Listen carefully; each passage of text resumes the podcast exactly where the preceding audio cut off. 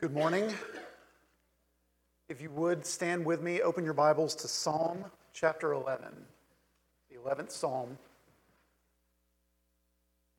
Care for your legs this morning. I'm not going to read Ezekiel 2 and 3 while we're standing. So, Psalm 11, in some ways, solidifies what Ezekiel will be telling us today. Psalm chapter 11, beginning in verse 1. In the Lord I take refuge. How can you say to my soul, Flee like a bird to your mountain? For behold, the wicked bend the bow.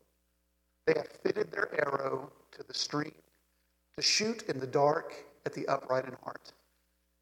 The foundations are destroyed. What can the righteous do?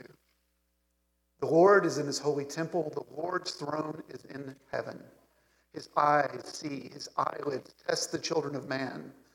The Lord tests the righteous, but his soul hates the wicked and the one who loves violence. Let him rain coals on the wicked. Fire and sulfur and a scorching wind shall be their portion of their cup. For the Lord is righteous. He loves righteous deeds, and the upright shall behold his face. This is the word of the Lord. You may be seated.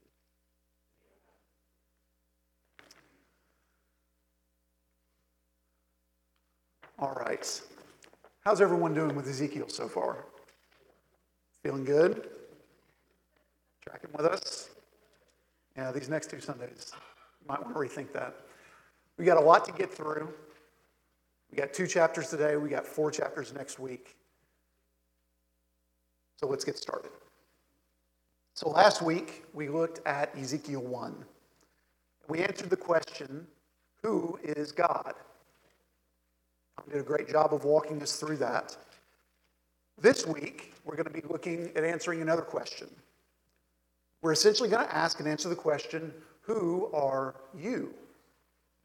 But this question isn't primarily an exercise in existential introspection. If you're going to answer the question of what something is, you're likely going to have to define it in relation to the other things that you know. Horizontally defining something. Like when you're hiking and you're navigating the trail and you're looking at the map and you're trying to say, Where am I? You look for a landmark. You look for something that you can pinpoint on the map to figure out where you are in relation to the things around you. Or,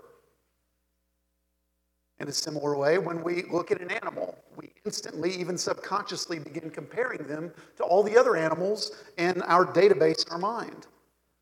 It's a four legged mammal, long tail, short hair, about eight inches tall. It likes to jump up on counters and always lands on its feet and says meow. What kind of animal is it? Dog, thank you. Smart aleck. You know that it's a cat because you're comparing it to all the other cats you've ever experienced. So when you answer the question, Who are you? you likely begin looking at the things you do. You start comparing them to others who do similar kinds of things. And a definition arises in your mind. Stop right now and, and try to answer teenagers, youth, children, who are you? Try to define yourself without comparing yourself to others and see how far you get. It's a difficult thing to do. That's not the way we tend to work. If you're going, though, I want to challenge you this morning, though, that we must be careful not to be those who compare ourselves horizontally to inconsistent things around us, to other people, to the culture, whatever that is. That would be like trying to navigate using a 100 year old map and trying to navigate according to the trees that are on the map because trees die, they burn up, they grow, they change. If you're going to define yourself, then you need to be able to compare yourself to something that does not change so that you can really know who you are. You must look at the one who does not change, the one who gives you life and breath and everything. If we were just bits of atoms floating around in the universe, then you could define yourself however you want. It wouldn't matter. You could change who you are because it doesn't matter.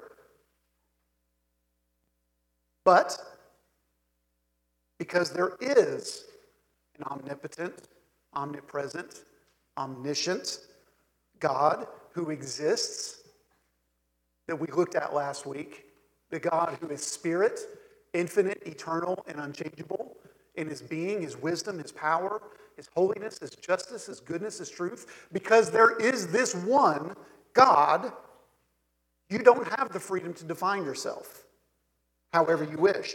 The one who created you holds you together.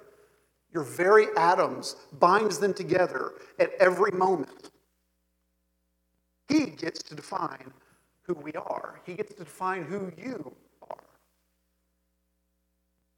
In Israel's case, they had been defining themselves by the relationship to their ancestors. They defined themselves by their relationship with their neighboring countries. Their ancestors had been brought into the covenant with Yahweh through Moses. So they assumed that they were in that same covenant as well, even though they didn't keep the stipulations of the covenant. They looked at their old idol worshiping, child sacrificing, law breaking neighbors, and they thought, we're better than they are. They sacrificed bulls and goats. They washed their hands up to their elbows really well. They wore the right kinds of garments. They kept their beard untrimmed.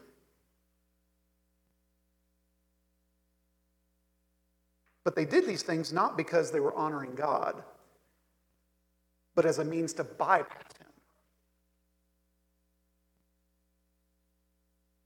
If I do these few good things that are external, then I don't have to worry about the deeper sins the inside sins, the things that others don't see.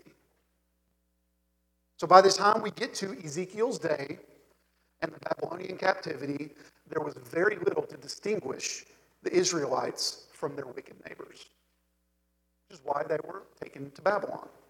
God sent Babylon because Israel ceased to be Israel the way he intended them to be Israel. They had neglected to understand rightly who God was. And so, when he spoke, they ceased to listen. Let me say that again. Israel neglected to understand God rightly, so then when he spoke to them, they ignored him. So, how does God define them? as we'll see in today's passage, he defines them as wicked.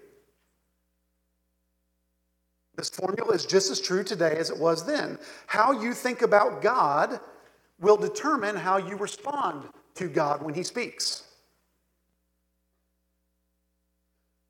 What you think about God will determine how you respond to God when He speaks.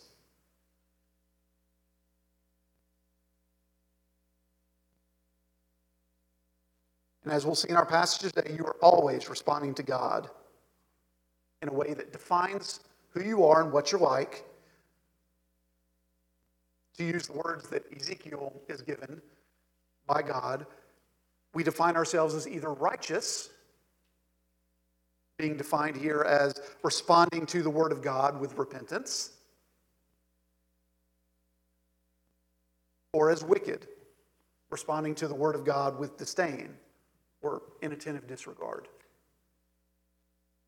So, our outline today is going to be this. I'll go ahead and give it to you.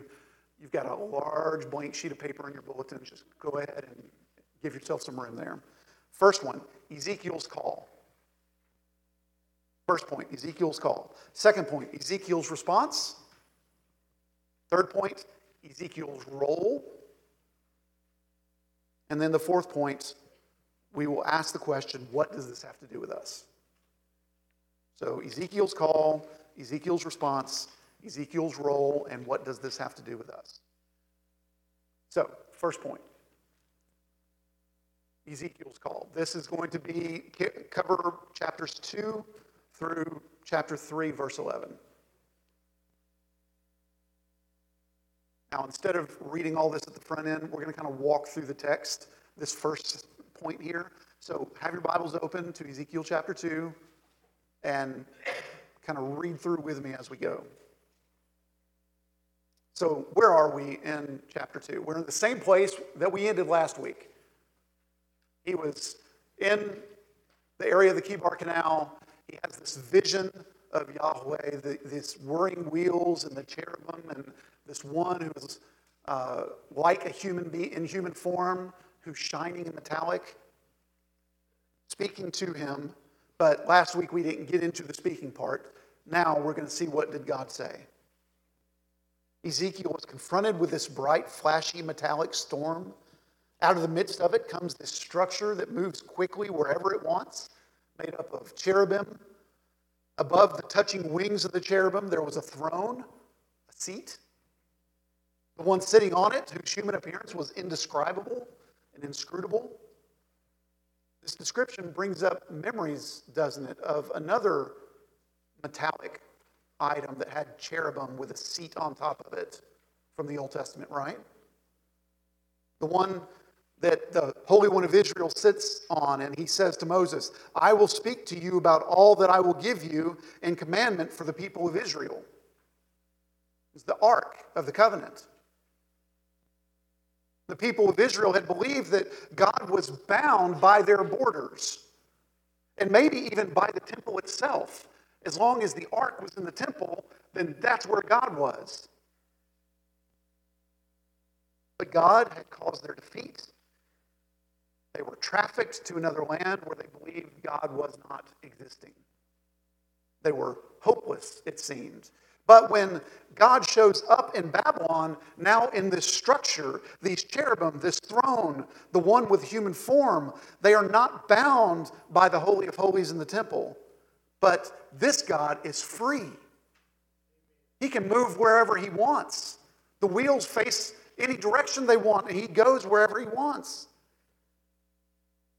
And Ezekiel does what all who come into contact with this one who is high and lifted up do he falls flat on his face. And then he hears the voice speaking to him. So, how does God address Ezekiel here? What does he call him? He calls him Son of Man. His first words to Ezekiel were to address him as Son of Man. We've heard these words before, haven't we? Jesus addresses himself using this phrase in the Gospels. We also see Daniel seeing one like the Son of Man.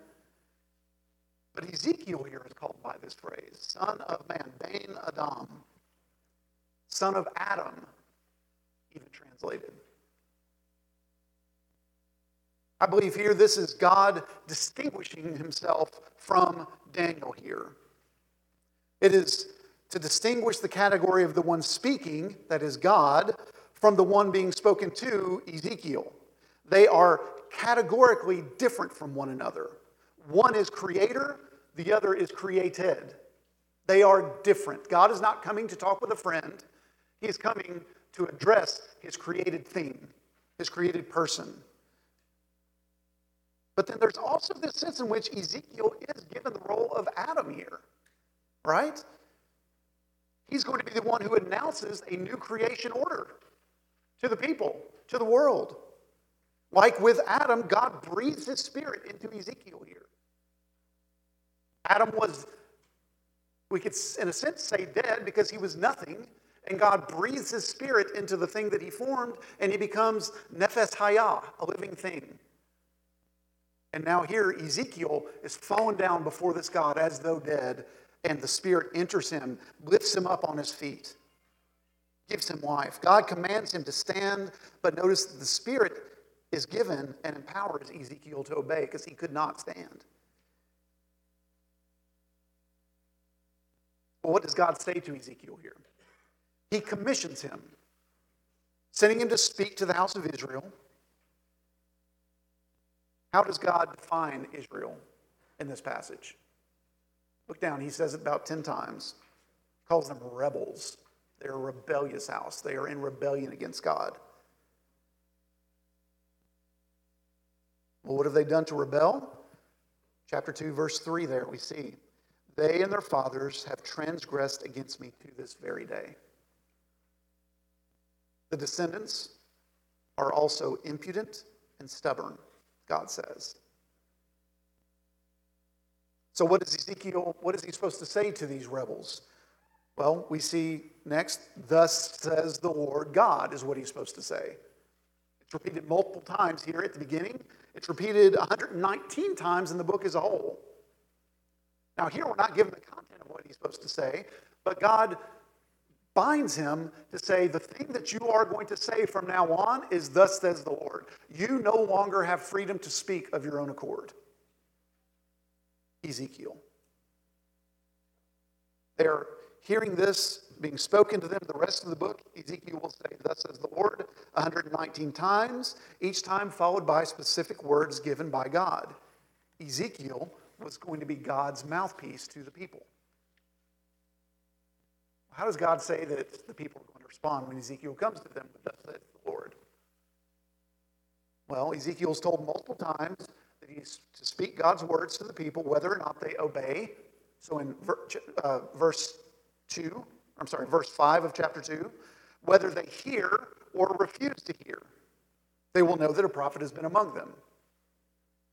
Or read chapter 2, verse 7 You shall speak my words to them, whether they hear or refuse to hear, for they are a rebellious house. Or chapter 3, verse 7. But the house of Israel will not be willing to listen to you, for they are not willing to listen to me. Ezekiel, you're not going to speak your own words. You're going to speak my words. So when they reject you, they're not rejecting you, they're rejecting me. Chapter 3, verse 11. Go to the exiles, to your people, and speak to them, and say to them, Thus says the Lord God, whether they hear or refuse to hear. That's how Israel is going to respond. Why will they respond in this way? Look at verse 7 of chapter 2. Because all the house of Israel have a hard forehead and a stubborn heart. Remember, they called them rebels. Does God plan to defeat their hard heart? By making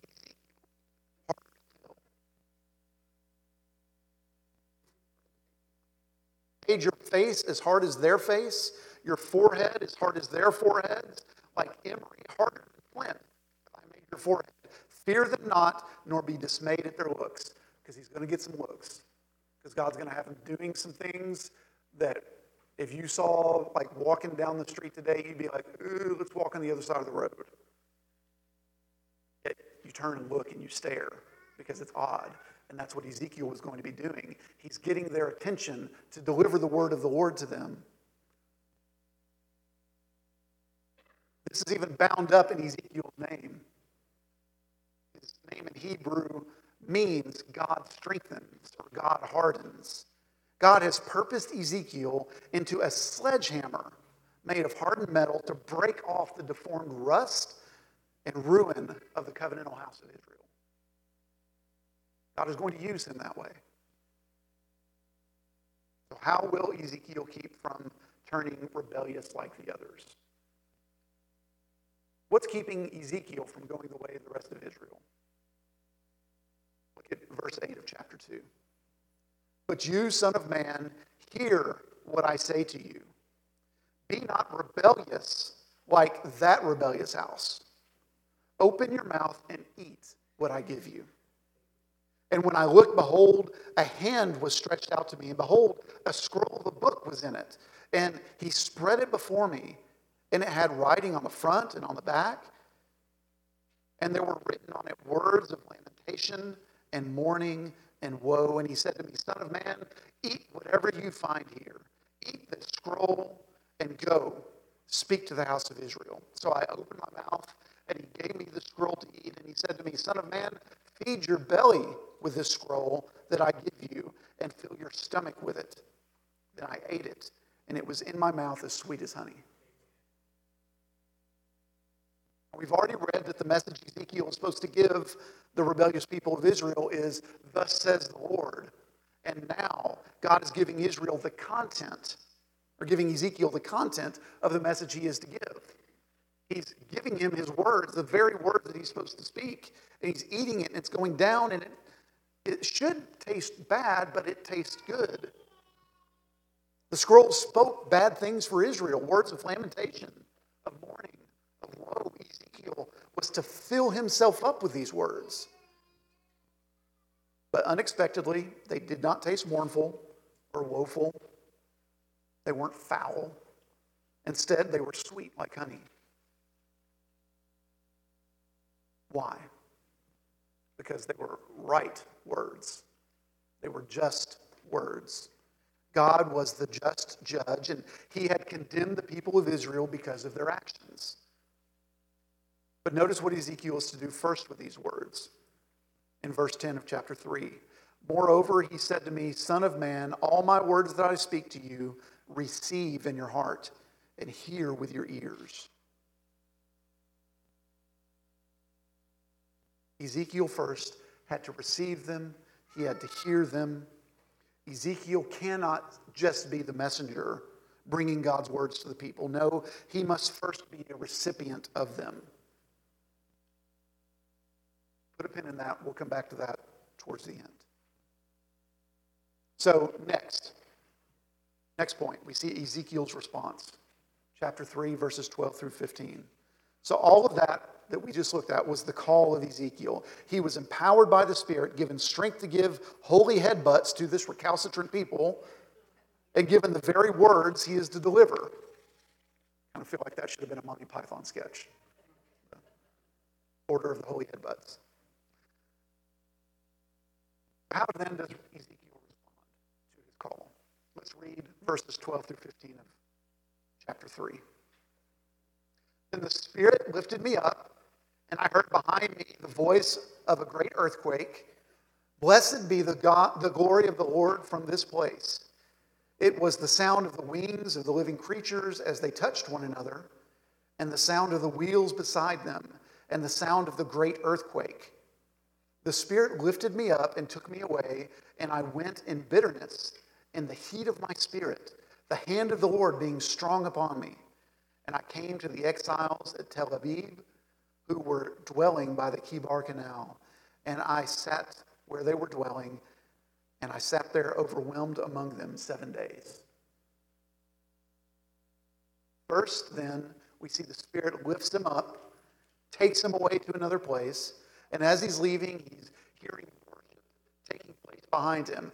Blessed be the Lord God from this place. And he also hears this cacophony, the sound of wind and earthquakes and a voice in the earthquake. It was the sound of the cherubim and the wheels that he heard back in chapter 1. As he's leaving, the Spirit's taking him away, and he hears this cacophony behind him. We're told that he went in bitterness.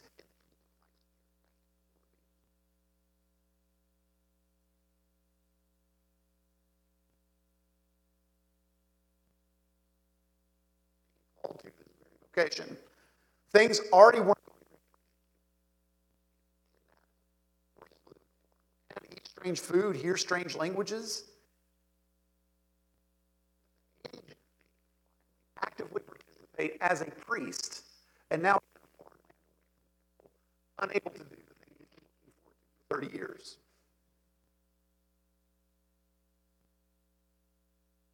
Has no purpose, plan, He's just hanging out by the canal. Now God gives him a purpose. But it's not the one that he wanted. He's been told he's going to work every day, but have nothing to show for it. Any of you have jobs like that? You work and you toil, and you work and you toil, and says, "Oh, I'm going to give this project to someone else." They're going to get the credit for what you did. Ever happened to you? Or you work and you toil, you work and you toil, and then it gets canceled for no reason? Like Sisyphus pushing the rock up the mountain just to have it go down the other side, Ezekiel would be toiling every day and having to do it all over again the next. That could be what's making him bitter. He realizes the, the job he's been given. Or it could be that Ezekiel is lamenting the laments that he had eaten.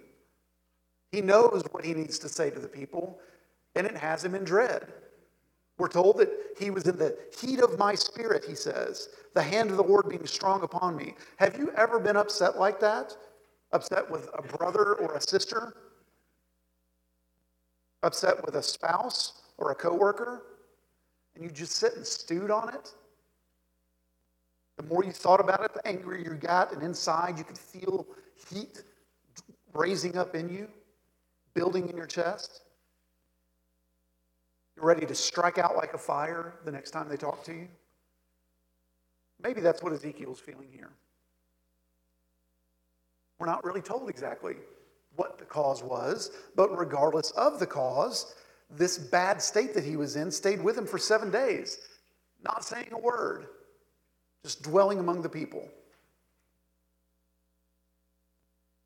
Sometimes encountering God is like that, isn't it? The prophet Jeremiah had a similar experience in Jeremiah 15, 17. I did not sit in the company of revelers, nor did I rejoice. I sat alone because your hand was upon me. You had filled me with indignation. What about you? Have you ever been angry with God? For the path that He's chosen for you? You had plans for your life, but God steps in with a Babylon and disrupts your plan? Taking you away from the place you wanted to be, taking others away from you, taking away opportunities from you brought you into life that is different from the one you wanted to live? Have you too sat overwhelmed with what you've experienced at God's hand? Wondering what it all means? Have in this? Understand that God has a purpose for his people. God's words of woe for these exiles were ultimately meant to conform them to his likeness for the good of the world. They were misshapen, they had been bent by sin out of the form that he had created them in, but they could not see it. The mirror that they were looking at was not the mirror of the word that James refers to. Instead, they were looking at other people that were also misshapen, and they say, hey, we look like them, we must be okay. God brought in Babylon as a punishment for some, but he brought in Babylon as a trainer for others, a pedagogue. And soon we'll see the words from God were the same to all the people, whether they were righteous or whether they were wicked. The word was repent. Some, though, heard the message of God and repented, while others, when they heard the words of God, went further away from God. God was preparing his people for what he was about to do. Before we can get into the valley of dry bones in chapter 37 that we all love, we've got to see the bad news of what was going on in Israel.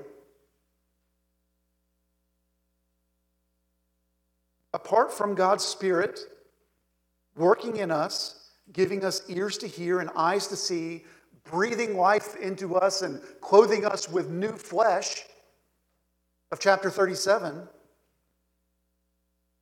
until that time, we are enemies of God. We rebel against Him. You and I do this. We rebel against God on the daily. We know what is expected of us and we choose not to do it. We worship idols like Israel. We rebel like Israel. We break his law and spurn his kindness like Israel. We all, like sheep, have gone astray. We have turned everyone to our own way. We, like Israel, need to be broken down in order to be reshaped. Ezekiel is that holy hammer that God is creating. God has strengthened him, particularly for this purpose. And I would say the Word of God as a whole acts this way for us. It is constantly chipping off barnacles from us, making us more like the image of Christ that we were created to be the true Adam. We are remodeling our house right now. Please don't come over. It's really a mess. We have in mind this great kitchen that will be big and bright with enough room for more than two people to stand in it without touching elbows. It'll be great. But before we can have that kitchen, what is there, what is there currently has to be torn out. The 60 year old wooden cabinets, got to go. The layers of old floor, got to go. The fabric wrapped wiring, how did anyone think that was a good idea? It's got to be yanked out and new put in. And in their place, the new thing will be built. God often uses our suffering to do this for us. We are comfortable with how we are. It might not be great, but it's what we know. We know what to expect. We're used to it. We know how we need to change, or that we need to change, and we try to change here and there. But God knows that if we, what we need isn't a light paint job to make us new. We need to be demolished and rebuilt. That's because sin has affected every single part of us. Our bodies, our minds, our souls, our spirits. We need to be made a new creation. Ezekiel was now suffering. But out of his suffering, God was going to use him for his own glory, the same as he used Job in his suffering, or Paul in his, and even Jesus. You. God uses this the suffering, the pain, the toil to remake us in his image. So, next point, we'll see Ezekiel's role. What role has he been given? As Ezekiel is overwhelmed, now back at the Chebar Canal, the Lord came to him again. This time he gives Ezekiel a role to play in Israel, a, a military posting, in a sense. He was to be what is referred to here as a watchman. So let's read verses 16 through 27. And at the end of seven days, the word of the Lord came to me Son of man, I have made you a watchman for the house of Israel. Whenever you hear a word from my mouth, you shall give them a warning from me. If I say to the wicked, You shall surely die, and you give him no warning, nor speak to warn the wicked from his wicked way, in order to save his life, that wicked person shall die for his iniquity, but his blood I will require at your hand. But if you warn the wicked and he does not turn from his wickedness or from his wicked way, he shall die for his iniquity, but you will have delivered your soul. Again, if a righteous person turns from his righteousness and commits injustice, and I lay a stumbling block before him, he shall die. Because you have not warned him, he shall die for his sin. And his righteous deeds that he has done shall not be remembered, but his blood I will require at your hand. But if you warn the righteous person not to sin, and he does not sin, he shall surely live because he took warning, and you will have delivered your soul. And the hand of the Lord was upon me there, and he said to me, Arise, go out into the valley, and there I will speak with you. So I arose and went out into the valley, and behold, the glory of the Lord stood there, like the glory that I had seen by the Chebar Canal, and I fell on my face. But the Spirit entered into me and set me on my feet. And he spoke with me and said to me, Go, shut yourself within your house. And you, O Son of Man, behold, cords will be placed on you, and you shall be bound with them, so that you cannot go out among the people. And I will make your tongue cling to the roof of your mouth, so that you shall be mute and unable to reprove them, for they are a rebellious house. But when I speak with you, I will open your mouth and you shall say to them, Thus says the Lord God He who will hear, let him hear, and he who will refuse to hear, let him refuse, for they are a rebellious house. Okay, do you know what a watchman is? Modern military tactics you might refer to as overwatch. Sits up high on the tower overlooking the battlefield, or in this case, on the edge of a city or on the edge of a military camp. They'll be posted on the corners, and their sole job is to look out over the horizon and see is the enemy coming or the enemy is there? What are they doing next? And when they see it, they're to tell the people about it so that they can be warned and take action. Ezekiel was to be this warning alarm for the house of Israel. But doesn't it seem a little late? They've already been kidnapped, trafficked to another land. Who is it then that Ezekiel is supposed to warn the people was coming? Who is a danger to them? It's God.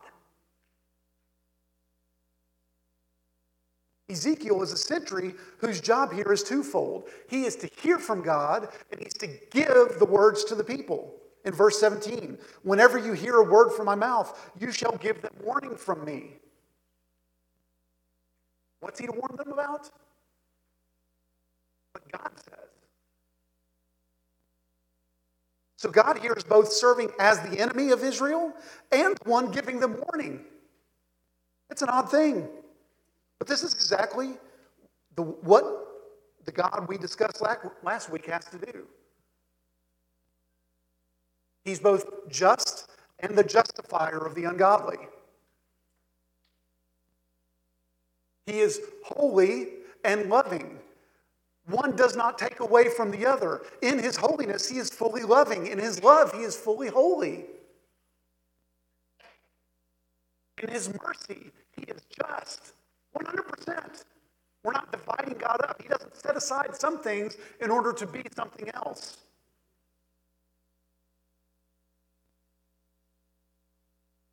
He's the Holy One of Israel and cannot abide their sin any longer. Yet, he is also the one who has made a one way covenant with Abraham that he will have a remnant sitting on the throne. So, God is playing roles against himself, yet we know that God is using his warnings here to save the remnant of his people.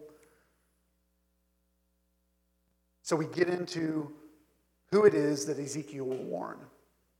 Ultimately, here there are two types of people. You could call them the wicked and the righteous. It's what God calls them here. But I think those two terms blind us to what is really going on in this passage. Not that God is wrong, but we're wrong. We get used to these words. So let's reframe it a little bit and see what is being told to them. Let's refer to these two types of people instead as those who hear and ignore, and those who hear and then repent. To show these two types of people, God gives examples of what will happen if Ezekiel is disobedient or obedient to his role as a watchman. First, let's look at those who ignore. In this first potential situation that he lays out, there is a person who has broken God's laws without repenting. God tells Ezekiel to warn him, but then Ezekiel refuses. This is not an actual thing, this is a potential situation God is laying out for him. He's warning Ezekiel here.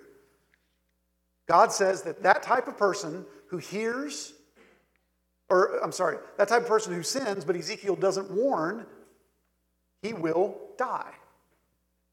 But Ezekiel will also bear a punishment. His blood I will require at your hand, God tells him. Note here that the person who does the sinning and doesn't repent is not not guilty because Ezekiel didn't warn him. He is still guilty, thus he dies. This person does die as a result of his or her own sin. But Ezekiel will bear a punishment because he did not obey the Lord in warning the person. But we see if Ezekiel does warn the wicked and they hear but ignore the word that Ezekiel's given them, Ezekiel is free and clear. But the wicked person still dies because of their sin.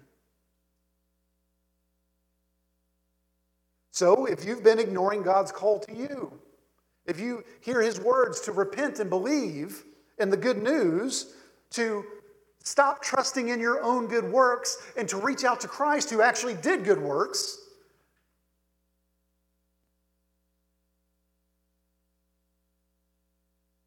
do know that you have no excuses. It's not the pastor's fault for not using the right words. or your Sunday school teacher's fault or your parents' fault. It's not your parents' fault for not letting you find yourself. They would have been so hard on me, then I would have understood. It's not your spouse's fault for not treating you just the way that you want. It's not society's fault. It's not the government's fault. Getting everything you want in life will not talk you into obeying God. If from this day forward you paid no more taxes and all of your loans were forgiven, and oh, a little too soon, uh, and and everything went right.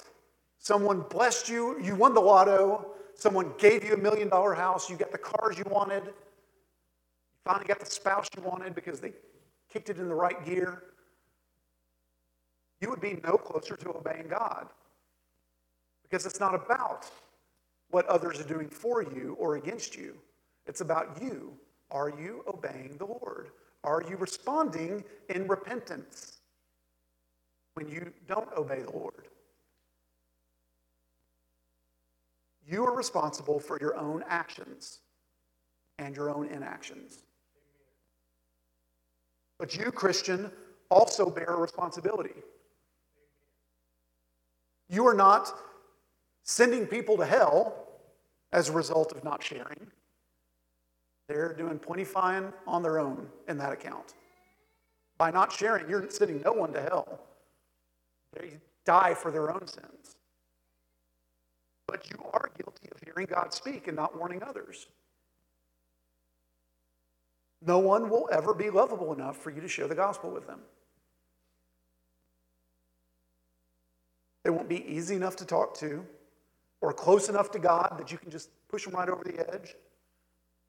To take the uncomfortable step to tell them of their own sin and of a new life through the life, death, and resurrection of Jesus.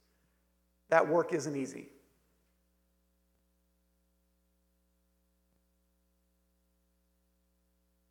So, you've got the wicked man, and then you have those who repent. Those who hear and don't repent, and those who hear and do repent. Then in verse 20, we have another potential situation given to us. There is a person who has lived a life of repentance, but then, in a sense, falls off the wagon to live a life of sin. God says that he will lay a stumbling block in front of him and he will die.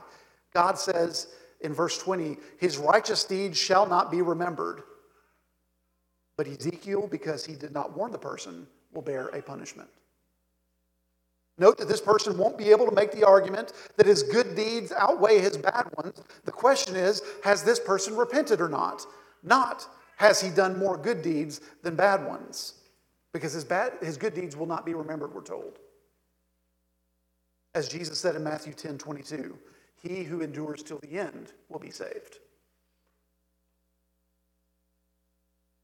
But then we see another scenario here that the righteous person is warned not to sin by Ezekiel, and the person then doesn't sin as a response. This person shall live, we're told.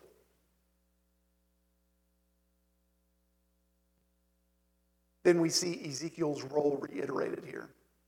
We see Ezekiel being told by the Lord to go out into the valley to hear from God. And when he gets there to the wide expanse in the valley, Ezekiel is confronted once again with the same experience of God as he had before. And he does the same thing. He falls prostrate. And the Spirit again has to enter him and pick him up on his feet.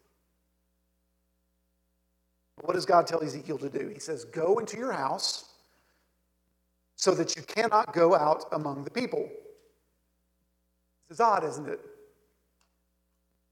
We just read about his new role as watchman to warn the people. And while he's in his house, cords will be put on him.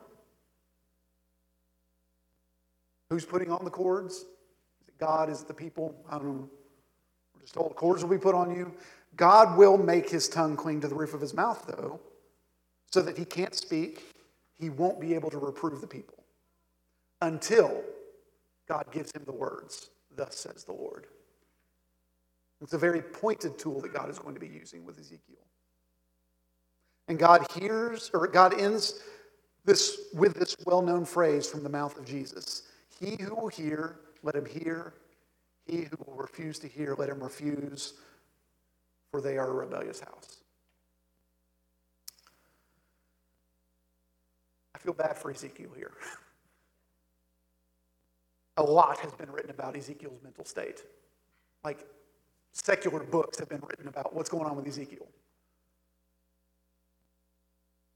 You'll see it as we go through the book. He has to do some really strange things. But people are neglecting the fact that Ezekiel's not like, hey, I'm going to go do this thing. It is God saying, Ezekiel, go do this thing. It is God who is the driver of Ezekiel's actions. Ezekiel doesn't have a mental health disorder. The people of Israel have a spiritual health disorder. And God is going to use Ezekiel to wake them up to their hard hearts through his strange actions. So, final point what's this got to do with us? We've made some application already, but let's focus in on that right now. What does it have to do with us first? Those who follow God, before taking the word to others, we must receive the words ourselves.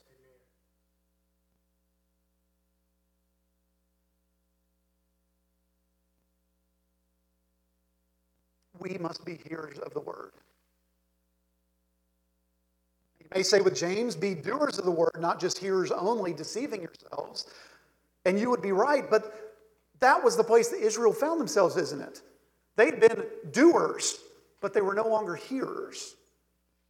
They were doing some of the right actions, but they weren't doing it with the right intent that they were told to do them with.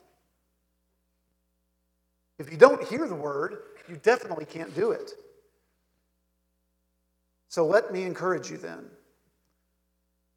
What you heard last Sunday and what isn't going to get you through to this Sunday, and what you hear this Sunday isn't going to get you through to next Sunday. You need an infusion of the words of God to give you life because that's what the Spirit does. You want to get the Spirit? Read the Word.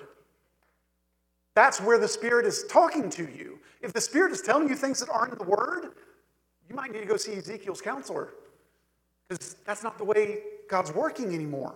God is speaking through His Word to us. We have to have the Word in us. You need to inundate yourself with the Word. Be reading the Word, be studying the Word, memorize the Word, meditate on the Word.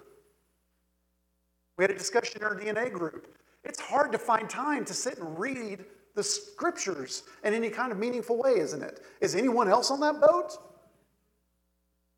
Well, you got these smartphones now, and they're smart enough to read the Bible to you. Put it on play while you're driving to work, or in my case, while you're feeding the cows and the chickens.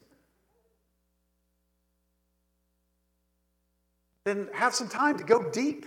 Get a verse Study it. What does it mean? What did it mean? How does it apply today? Memorize it. Get it into your heart so that it can come out of you when the appropriate time requires it. This is especially true of the pastors and elders and the teachers among us.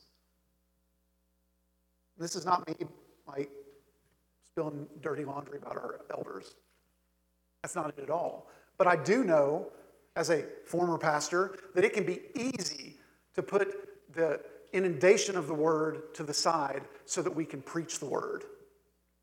Have to be careful about that, guys.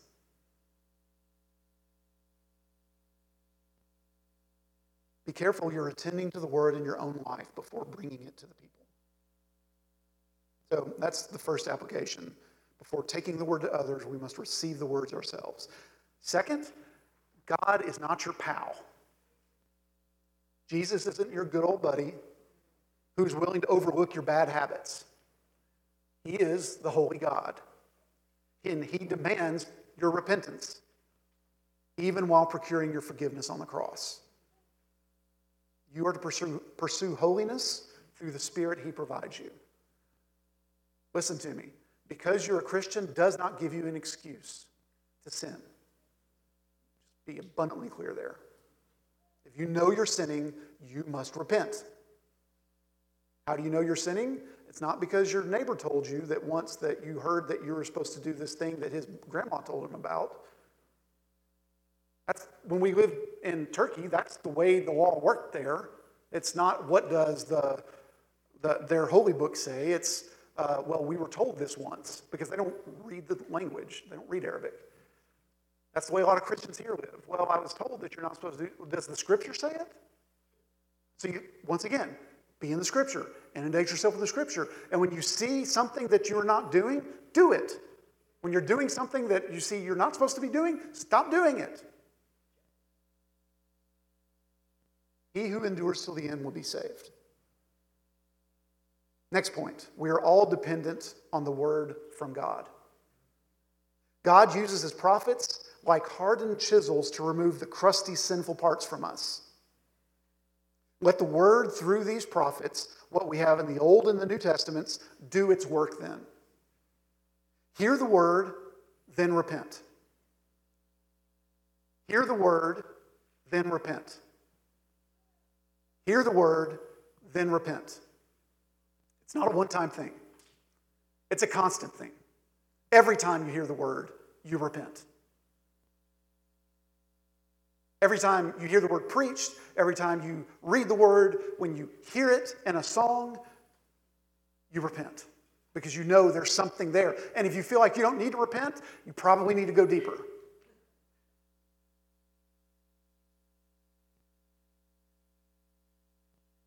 That is the life of a Christian. Fourth application if you are a Christian, God has called you to be a watchman. It's a little bit out of the scope of what he was telling Ezekiel here, but it is the truth. Go ye therefore, baptizing unto all nations. You're to be a watchman. We are all given a responsibility to share God's word with people. Some are further given the role to be that of an overseer, the New Testament word for a watchman. Or maybe you've been given the role of a parent to oversee your house. But just because you haven't been named in the role of an overseer, an elder, or a pastor doesn't mean that you shouldn't be exercising those same gifts of hearing the word and then giving the word. Hearing the word and giving the word. Final application when you suffer, suffer well. I don't have all of the answers and the whys of what God has been doing in your lives. I don't have them for my own life. I can see some glimpses sometimes. But I do know that based on God's promises that he is with us when we suffer.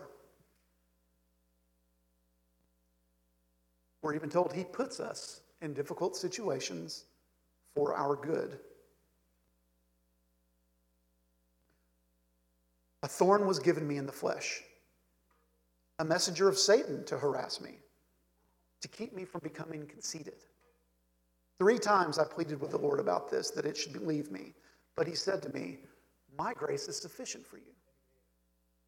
For my power is made perfect in weakness. Therefore, I will boast all the more gladly of my weakness, so that the power of Christ may rest upon me. For the sake of Christ, then, I am content with weakness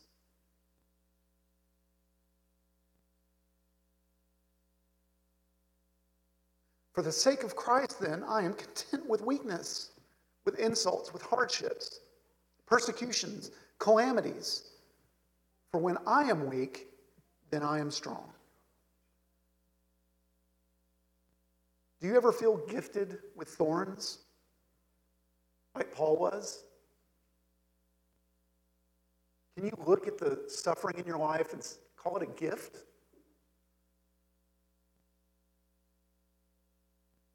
We need to use the thorns for their intended purpose. We need to lean into Christ in those times because his grace, grace is sufficient, we're told. So, as we wrap up, think again about how you'd answer the question Who are you? Remember that our holy God has spoken his word through prophets and apostles to us. We are in a world that is not our home. Let us make it our aim then to be those who hear the word and respond with repentance, trusting in the ultimate Son of Man to provide us with what we need to be remade in his image. Let's pray. Lord Jesus, we thank you for giving us your word, for giving us words of warning. Thank you for giving us the opportunity to repent. Help us to do that now as we have heard your word and as we'll continue on before the supper. Give us hearts to draw closer to you. In your name we ask. Jesus. Amen.